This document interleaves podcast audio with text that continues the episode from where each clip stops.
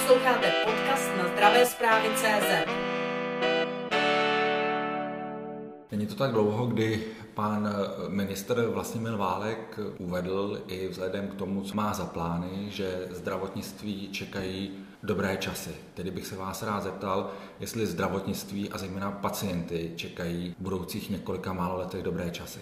Tak já bych úvodem chtěl zdůraznit, že úroveň české medicíny a českého zdravotnictví je mnohem vyšší, než si možná většina občanů myslí. Porovnáme-li takovou tu kategorii ta investice, která jde do zdravotnictví, a já umyslně říkám investice, protože Němci už si například zakázali hovořit o výdajích, protože to je investice, tak ta investice do zdravotnictví a do zdraví, která jde u nás, je nesrovnatelně nižší než v těch vyspělých státech, ke kterým bychom se rádi přirovnávali. Ale ten e, výsledek pro pacienty, ať už se týká dostupnosti zdravotní péče, její kvality a nakonec i výkonů ve smyslu prodloužení lidského života, prodloužení e, života lidem, kteří jsou těžce nemocní, tak je na stejné úrovni jako v těch nejvyspělejších státech, v Německu, v Rakousku, ve Francii, ale za přibližně třetinové náklady. Takže české zdravotnictví je extrémně efektivní, to by si měl každý uvědomit, ale ta vysoká efektivita je bohužel dosahována na úkor lidí, kteří ve zdravotnictví pracují, protože my kupujeme léky za světové ceny, často za vyšší ceny než v Německu, protože jsme malý trh. My kupujeme přístroje za světové ceny a to, co není světové, to je právě cena lidské práce. A lidé, kteří ve zdravotnictví pracují, celý ten systém eh, dotují. A těžko se jim divit, že občas prostě jim dojde trpělivost, zejména když mají za sebou dva roky eh, boje s epidemí COVID-19, kdy stát vlastně přehodil tu veškerou zodpovědnost za řešení epidemie na zdravotnictví. Eh, a my zdravotníci už řešíme jenom ty důsledky tomto případě nezvládnuté epidemie díky obrovskému nasazení e, tisíců lidí a nejsou to jenom lékaři, všichni zdravotníci, ale i dobrovolníci, kteří nám pomáhali, jsme dokázali zachránit desítky tisíc lidských životů. Připomenu, že i v době těch největších e, covidových vln nikdy nedošlo k zastavení průmyslu, výraznému omezení chodu společnosti, protože to, že se zavřely hospody nebo kina, to není žádné omezení chodu společnosti. Ekonomika fungovala, zdravotníci tak ušetřili desítky miliard korun, bez pochyby. A mě mrzí, že jako určité ironické poděkování pro zdravotníky naše vláda hned na začátku snížila platbu za státního pojištěnce, pro mě bylo šokující zjištění, že se tak nestalo přes odpor ministra zdravotnictví Válka, ale dokonce na jeho aktivní návrh. No a zdravotnictví přišlo 14 miliard korun. Kdybychom těch 14 miliard korun měli, tak by v příštím roce nemuseli klesat reálné příjmy zdravotníků a nemusela by klesat dostupnost zdravotní péče, k čemuž nepochybně dojde, protože zdravotnictví prostě opravdu není perpetuum mobile a při těch rostoucích nákladech nemůže ten nárůst v úhradách, který napsal pan ministr Válek do úhradové vyhlášky, prostě nebude stačit takže se bude šetřit a samozřejmě těžko se bude šetřit tak, aby to pacienti nepoznali. Já rozumím, že je třeba odlišovat um, platy a mzdy zdravotníků, ale uh, říkáte, že uh, to zdravotnictví české pracuje za podstatně nižší náklady než zahraničí. Na druhou stranu i ty náklady, které do něj jdou, jsou úctyhodné a stále rostou. A pomohl bych si před tou další otázkou, nedávným průzkumem zdravotních pojišťoven, které přišly s tím, že ti pacienti nevnímají, že by se to zdravotnictví i při těch rostoucích nákladech, je to přes 400 miliard už teďka, příští rok asi zhruba 460 miliard, že by se to zdravotnictví z jejich pohledu nějak výrazně zlepšilo. Tak samozřejmě záleží na to, koho se ptáte. Pokud se ptáte mladého, zdravého člověka, který zdravotnictví nepotřebuje, tak vám řekne, že si myslí, že zdravotnictví je prostě stále stejně špatné. Ale lidé, kteří jsou skutečně nemocní a zdravotní péči čerpají, tak eh, ti vidí ten obrovský pokrok, eh, který eh, medicína dosahuje. Zejména co se týká tedy nových léčebných metod, farmakoterapie, biologická léčba. To jsou věci, které byly nepředstavitelné před deseti lety, před pěti lety to pro nás byla utopie a dnes je to prostě standard léčby v České republice. Standard léčby, který je samozřejmě extrémně drahý. Takže ten vývoj tady je. Zdravotnictví prodlužuje lidem život. Samozřejmě větší efekt na prodloužení lidského života má náš životní styl. Ale my můžeme stokrát říkat lidem, nekuřte, nepijte tolik alkoholu, hýbejte se, nejeste bůček a čokoládu, cpěte se radši ovocem a zeleninou, ale bylo by utopické předpokládat, že nás všichni lidi poslechnou. Eh, my zdravotníci máme spíš v rukách eh, prodloužení života těm lidem, kteří už onemocní. A eh, tady bych zmínil, že od roku 1990, tedy od pádu reálného socialismu, za 25 let se eh, prodloužil lidský život, ale zatímco ten život ve zdraví, který ovlivňujeme svým životním stylem, se prodloužil přibližně o 8%, tak ten život v nemoci, který prodlužujeme my, eh, se eh, prodloužil o 19%. Takže prostě ten, to prodloužení lidského života u nás je dáno zejména pokrokem medicíny a v průměrné přežívání vážně nemocného člověka v České republice je 11 let. To nás řadí mezi světovou špičku. Těch 11 let dosahují země, jako je Německo, Francie, Rakousko, Švýcarsko. Zaostalé Rusko je na devíti, tam my jsme byli před 25 lety. Ale zase se zmiňuji za ty úplně nesrovnatelné náklady. Takže když použiju určitou té zjednodušení, nevím, co by lidé ještě chtěli. Já jistě nechci spochybňovat, že ta medicína se vyvíjí, že lidem prodlužuje život, že mnoho věcí je na lidech. Na druhou stranu mnoho lidí řeší praktické problémy. To znamená, aby se, když to zjednoduším, k lékaři dovolali, aby se dostali na vyšetření, aby svého lékaře našli. Můžu jmenovat samozřejmě pediatry, můžu jmenovat zubaře, vím, že to není úplně váš obor, můžu jmenovat mnoho specializací a to je jaksi problém toho systému. Takže jestli ten systém zdravotnický, tak jak je u nás nastaven, stačí. Tak my máme zrovna dnes na lékařské komoře velkou konferenci věnovanou spravedlnosti v medicíně. A e, samozřejmě svět není spravedlivý. Bychom si přáli, aby spravedlivý byl a e, my lékaři bychom si přáli, aby zdravotnictví bylo co nejspravedlivější.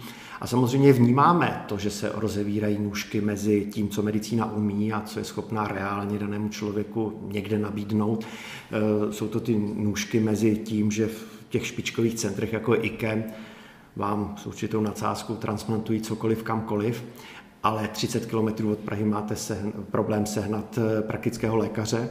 A to, co se stalo ve vámi zmiňované stomatologii, to je šílená ostuda.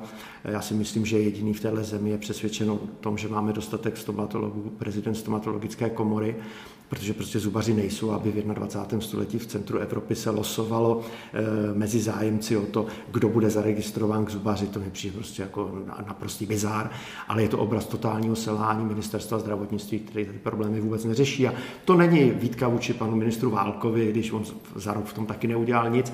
To je výtka k těm celé té plejádě ministrů, já si to můžu dovolit, protože jako prezident lékařské komory 15 let upozorňuji na to, že lékařů je nedostatek, že pracující lékaři stárnou, že je to tikající demografická bomba a nemám žádnou radost z toho, že ty mé prognózy se bohužel e, vyplňují. Takže ano, lékařů máme nedostatek, oni stárnou. Někdo může namítnout, že když se podívá na absolutní počty lékařů, že, že rostou, ale je třeba si uvědomit, že počty lékařů rostou ve všech vyspělých zemích a je to dáno tím, že se právě medicína mění. Je mnohem intenzivnější a k tomu, abyste mohli intenzivně léčit, musíte mít víc kvalifikovaného personálu.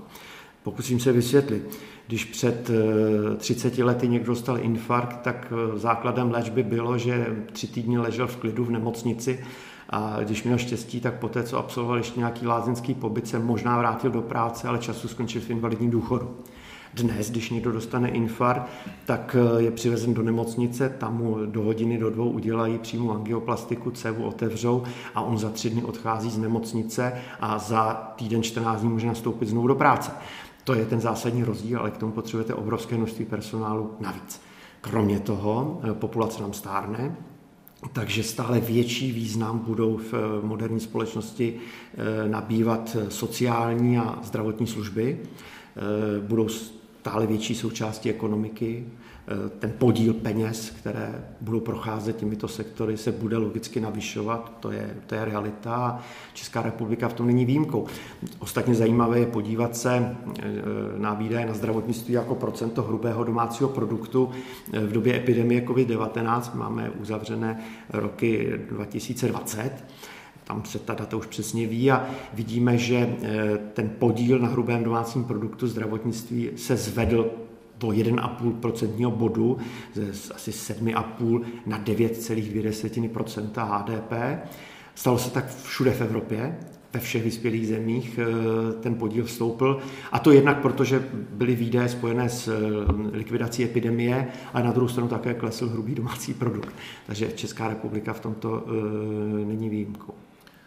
Tak na to, jak vypadá situace u zubařů, jste svůj názor řekl, ale tuto chvíli třeba hrozí výpadek eh, u lázní, z nedostatku peněz u léčebných lázní a zeptal bych se vás, jestli v tom následujícím roce nebo v těch nejbližších letech se nemůže ten pacient dostat do situace, že bude řešit podobné problémy jako u zubařů, že pokud bude chtít péči, bude si ji muset pouze zaplatit, protože se k ní nedostane. Tedy jestli vidíte nějaká rizika v tomto ohledu z hlediska pacientů? Tak eh, samozřejmě rizika zde jsou, vy jste zmiňoval lázně. Já si myslím, že trošku chyba našeho lázeňství je, že se příliš orientuje na eh, klientelu, která čerpá lázeňskou péči na základě veřejného zdravotního pojištění a méně se klient eh, orientuje na lidi, kteří by si platili nejrůznější wellnessové pobyty v těch lázních, to znamená taková ta reklama, nezděte k moři, dostanete tam průjem, jděte radši k nám do lázní, eh, budete zdrav, něco takového tudy myslím si, že vede cesta, protože ta pozice lázeňství se, se mění. Ona se mění v takovou tu časnou rehabilitaci třeba těch pacientů po mozkových mrtvicích eh, a podobně, nebo po nějakých velkých úrazech. Ale to není taková ta klasická lázeňská léčba, že někdo, koho 20 let trápí žlučník, je zvyklý eh, jednou ročně si zajet na tři týdny do lázní. Prostě ano, nechtějí jezdit dál, ale ty lidé by si to měli platit eh, samozřejmě ze svého. Ta obecná nedostupnost péče, už jste zmínil ty zuby, zubaře, to je opravdu strašná ostuda, praktičtí lékaři, pediatři, e, tam je obrovský problém v tom, že e, ti pracující lékaři jsou prostě v hrozně vysokém věku. Já si dovolím říct pediatry, to jsou lékařky, 85% jsou to ženy, je to logické, vždycky tomu tak bylo, pediatrie, prostě péče o děti, to je e, ženský obor tak tam je 5% mladších 40 let ale více než 50% je starších 60 let. A e, jakmile ty lékařky, které jsou dnes ve věku 65, 70 let, jak dlouho ještě vydrží pracovat. Oni prostě odejdou do, do důchodu a na jejich místo opravdu nemá kdo nastoupit. Ale nedostatek je všech lékařů. V nemocnicích je taková ta péče v tom režimu 7 e, dní v týdnu, 24 hodin denně, zajišťována pouze díky porušování zákonníku práce Lékaři slouží mnohem víc hodin, než co zákonník práce umožňuje a já bych tady chtěl zdůraznit, že eh, náš zákonník práce reflektuje Evropskou směrnici o pracovní době, eh, což je ovšem primárně norma na ochranu spotřebitelů.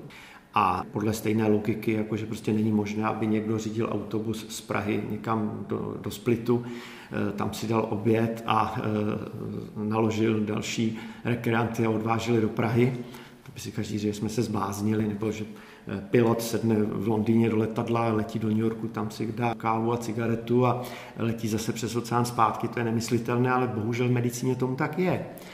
A jistě, leda, co se nám podařilo, dnes už nejsou standardem takové ty eh, směny, které jsem zažíval já, když jsem byl v nemocnici, jdete v pátek ráno do práce a odcházíte v pondělí odpoledne, ve stavu už nevíte ani, jak se jmenujete.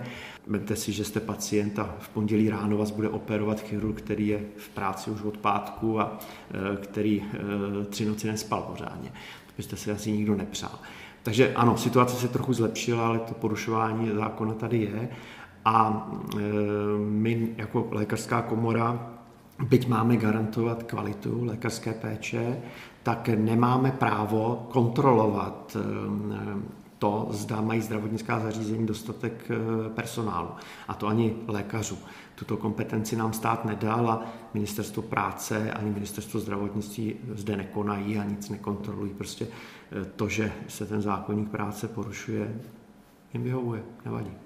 Sám se zmínil, že u těch pediatrů je problém věk, to potvrzuje i UZIS, ale pokud je tady tento problém, je to skutečně jenom problém peněz, není problém v nastavení toho systému a pokud tedy ano, tak kde vy vidíte, že by ten systém stál za určité změny, případně nějakou reformu?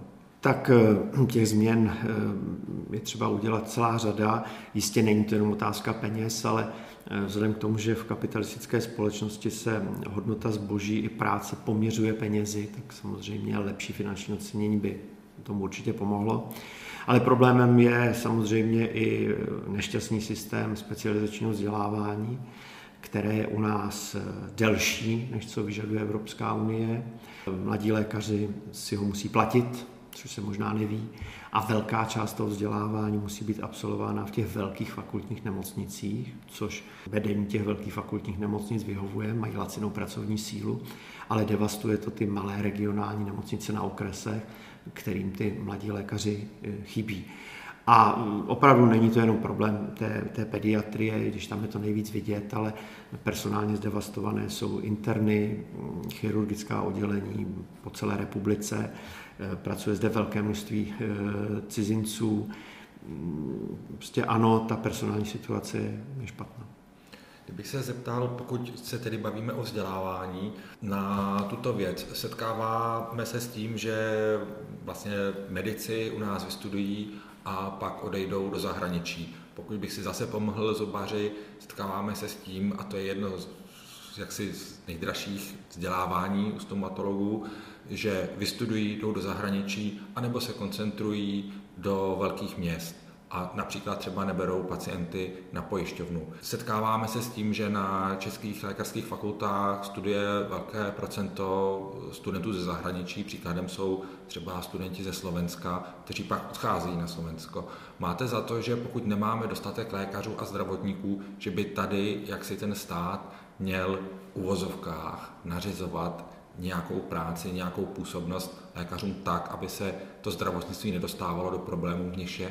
Jednou z hlavních výhod, kterou my občané Evropské unie máme, je právo žít a pracovat, kde chceme v rámci Evropské unie.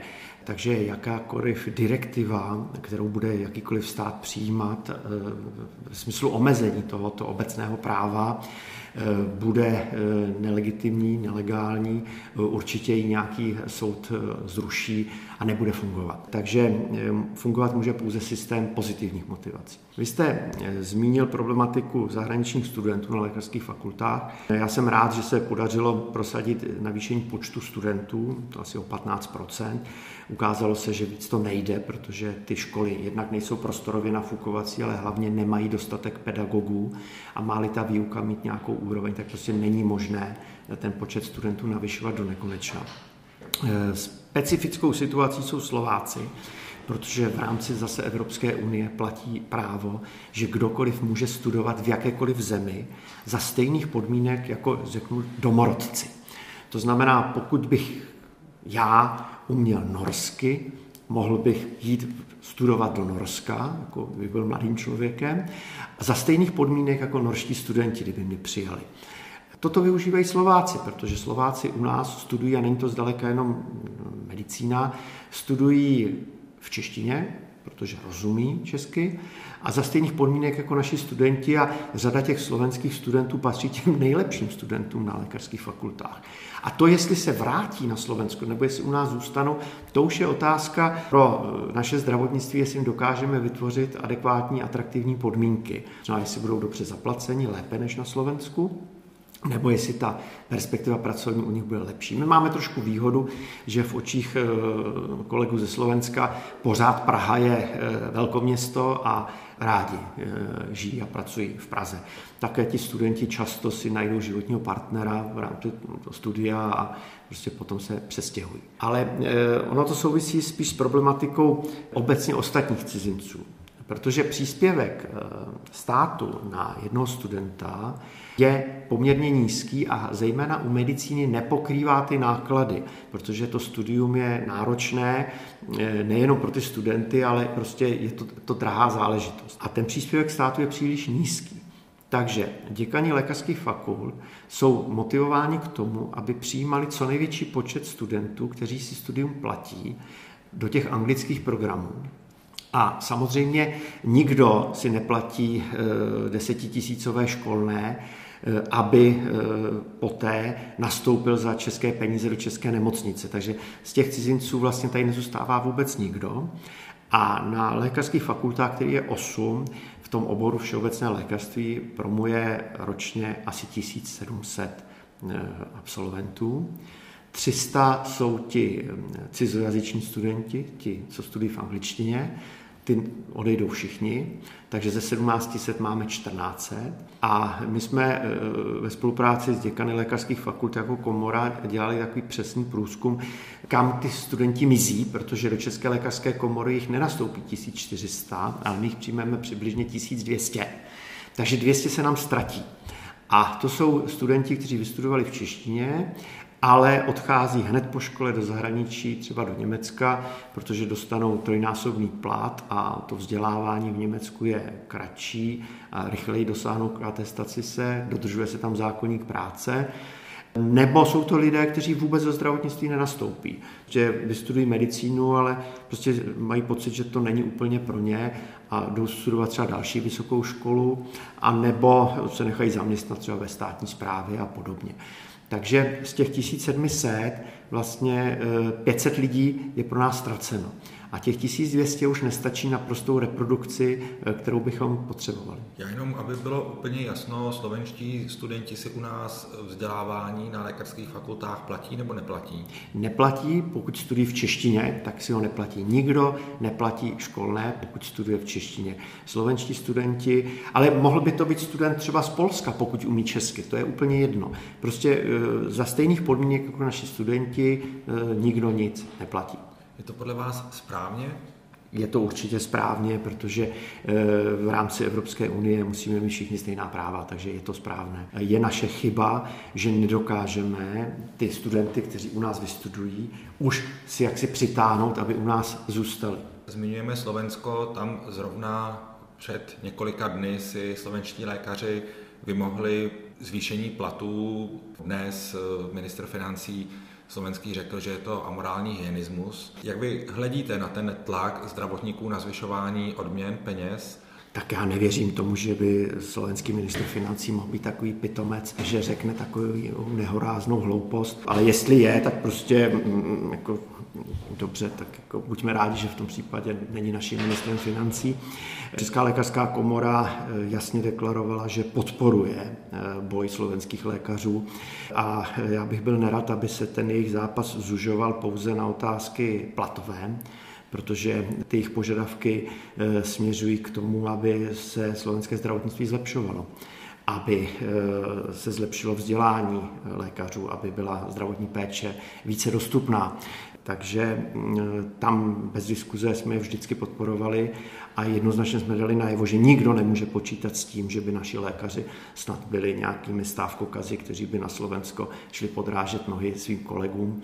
Ostatně, když my jsme u nás měli akci Děkujeme, odcházíme, tak lékaři ze Slovenska nás také nepodráželi. Zeptám se takto, není ten fakt, že vlastně na Slovensku dochází ke zvýšení platu lékařů na problémem pro české zdravotnictví, že slovenští lékaři se vrátí domů? Tak eh, můžeme to také otočit. Eh, je to jaksi následování hodný příklad pro české zdravotnictví, eh, že třeba platy zvyšovat, abychom si svoji kvalifikovanou pracovní sílu udrželi.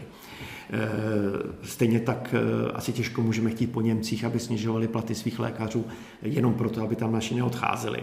Naopak jsme rádi, že se v Německu žije lékařům lépe a že se máme s kým eh, porovnávat a doufáme, že se situace u nás bude zlepšovat, aby se ten rozdíl mezi tím, eh, jak se mají lékaři v Německu, v Rakousku a u nás, aby se zmenšoval. Letos lékařům a zdravotníkům obecně klesly platy asi o zhruba necelých 20% Je to tedy taky tím, že v minulých letech dostávali covidové odměny, ale jak si úhradová vyhláška sice byla navýšená, ale podle zástupců poskytovatelů zdravotní péče i podle odborů tam není prostor vzhledem ke zdražování k tomu, aby se zdravotníkům peníze navyšovaly. Vnímáte to jako problém, nebo ta současná úroveň, byť tedy předpokládám, že mi řeknete, že by zdravotníci potřebovali dostat víc peněz, je jaksi dostačující a lze ten příští rok fungovat tak, že zdravotníci vlastně zůstanou na penězích z loňského roku? Tak já vidím největší problém v tom, že pan ministr Válek vydává za svůj největší úspěch to, že prosadil pravidelnou valorizaci plateb za státního pojištěnce tak, jak ji prosadil, protože On prosadil pouze poukázku na permanentní chudobu českého zdravotnictví. V letošním roce, jak jsem už zmiňoval, eh, zdravotnictví obětovalo kvůli stabilitě státního rozpočtu, který je v strašné situaci a těch 14 miliard, které pan minister vrátil do státního rozpočtu, eh, je stejně kapkou v moři tak eh, samozřejmě ty peníze, peníze budou chybět. A v příštím roce ta platba, já možná pro posluchače, jak je to strašně důležité, ta platba za státního pojištěnce, protože stát platí za děti, důchodce, nezaměstnané, za uprchlíky třeba pojistné. A to je 60% populace, ale ta platba je strašně nízká. V současnosti je to 1487 korun měsíčně, přičemž pro porovnání s průměrné mzdy zaměstnanec a jeho zaměstnavatel odvádí 5100. Takže to je prostě trojnásobek, to je obrovský rozdíl. A mm, pan ministr prosadil to, že e, z těch 1900 korun, co v prvním poletí letošního roku už byla 1967, takže příští rok bude nižší, než, než jak stanovila minulá vláda pro letošní rok, bez ohledu na téměř 20% inflaci. Takže samozřejmě reálná hodnota těch peněz e, rychle klesá tak příští rok ten základ bude 1900 a od toho se bude valorizovat vždycky pouze o inflaci. E, to znamená, že reálná hodnota těch peněz, co bude platit stát, bude zůstávat stejná. To znamená, chudé zdravotnictví zůstane navždycky chudé. Takže to je samozřejmě obrovský problém, protože to je nulová perspektiva, je to demotivující. A mě to velmi mrzí, protože zdravotnictví po té epidemii, po té, co zdravotníci předvedli za výkon, bylo v naprosto luxusní pozici, že nikdo by si netroufl chtít dát zdravotnictví peníze, tak jako nikoho dneska nenapadne snižovat třeba výdaje na obranu, tak stejně tak by nikoho nenapadlo snižovat peníze na zdravotnictví, kdyby ministr Válek nebyl tak aktivní, že ty peníze sám zahodil. V této souvislosti podotknu nedávný výrok ministra financí Staňury, který uvedl, že za svůj největší úspěch považuje právě zmražení platby za státní pojištěnce. Ale zeptám se vás, čím si vysvětlujete, že vlastně ta valorizace, s níž jak si slavně přišlo ministerstvo zdravotnictví, začne platit až přes příští rok, že vlastně neplatí tento rok. Ono to zase svůj logiku má, protože vy musíte říct, z jaké hodnoty to budete valorizovat. A jestliže v současnosti ta platba je 1487, tak kdybychom použili těch 1487, byla by to katastrofa. My jsme jako komora podpořili aktivitu eh, KDU ČSL, která bojovala za to, aby ten vyměřovací základ na ten příští rok byl co největší. V rámci koalice se jim podařilo bohužel vyjednat pouze 22 korun navýšení. Jistě děkujeme za to, protože kdyby to bylo na eh, ministru Válkovi a ministru Staňurovi, tak by ta situace byla ještě horší, ale eh, prostě ta částka je malá.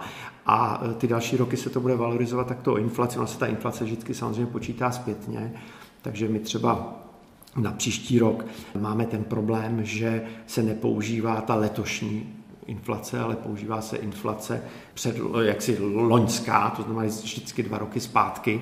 Eh, pokud dochází k, ke změnám, nikdo nečekal, že budeme mít 20% inflaci, ale byli jsme zvyklí na 2-3%, tak to v zásadě nevadilo. Ale najednou, když přijde takovýhle zářez, tak prostě zdravotnictví bude mít příští rok eh, obrovský, ale obrovský problém.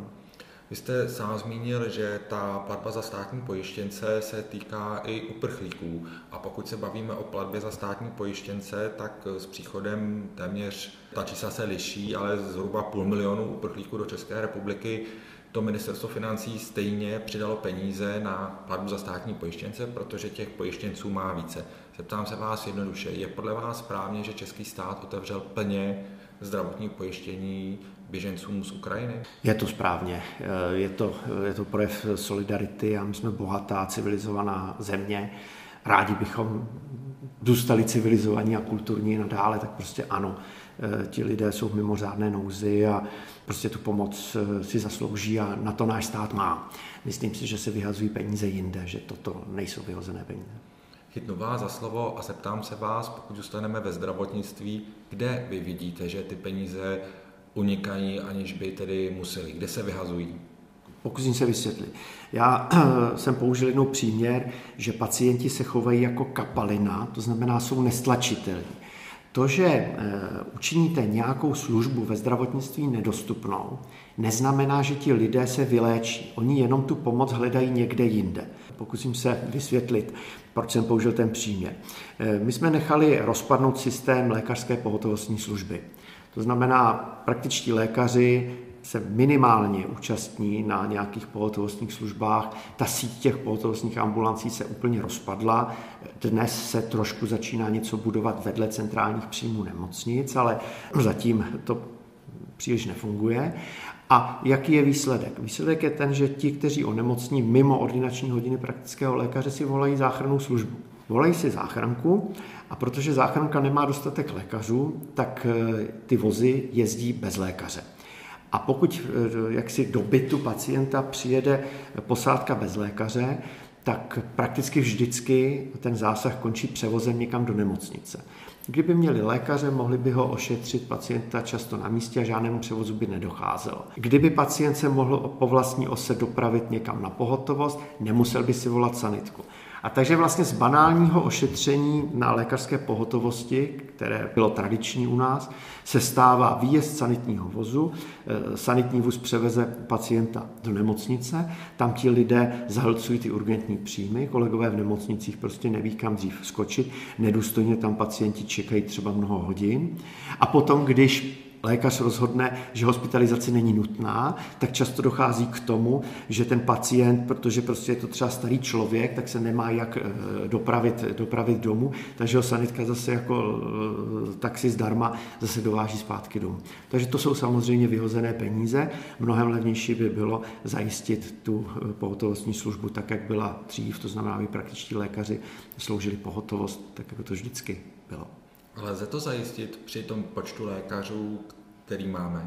Je třeba, aby se na tom zajišťování té péče 24 hodin, 7 dní v týdnu, aby se na tom podílelo větší počet lékařů než dnes. Dneska se na tom podílí pouze třetina a e, je třeba ty lékaře k tomu namotivovat a zase s důležitou součástí té motivace musí být prostě motivace finanční. Když mluvíte o motivaci finanční, velkým hitem v uvozovkách se v poslední době stává zdravotní připojištění a tak bych se vás rád zeptal, zda máte za to, že toto zdravotní připojištění, tak jak je prezentováno ministerstvem zdravotnictví, bude znatelným přínosem pro pacienty. A ještě taková drobná podotázka. Ono se ukazuje, že to zdravotnictví velice úzce souvisí samozřejmě se sociální sférou a jaksi dlouho diskutovanou důchodovou reformou.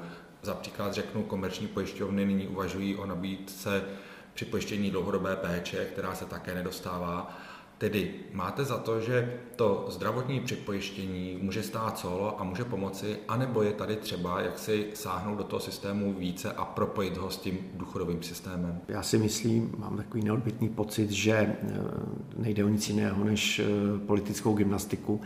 Eh, jsou to taková retorická cvičení, protože já už jsem takových v uvozovkách plánů zažil celou řadu a všechno to skončilo na prostém faktu, že nikdo není schopen definovat standard zdravotní péče. Eh, respektive naše zdravotnictví je velmi solidární, je velmi spravedlivé a to, co mají lidé k dispozici na základě veřejného zdravotního pojištění, je opravdu velice široké a e, nikdo si netroufne tyto nároky nějakým způsobem omezovat. Představa, že se někdo bude připojišťovat proto, aby měl jednoduškový pokoj a lepší jídlo při hospitalizaci je nesmyslná.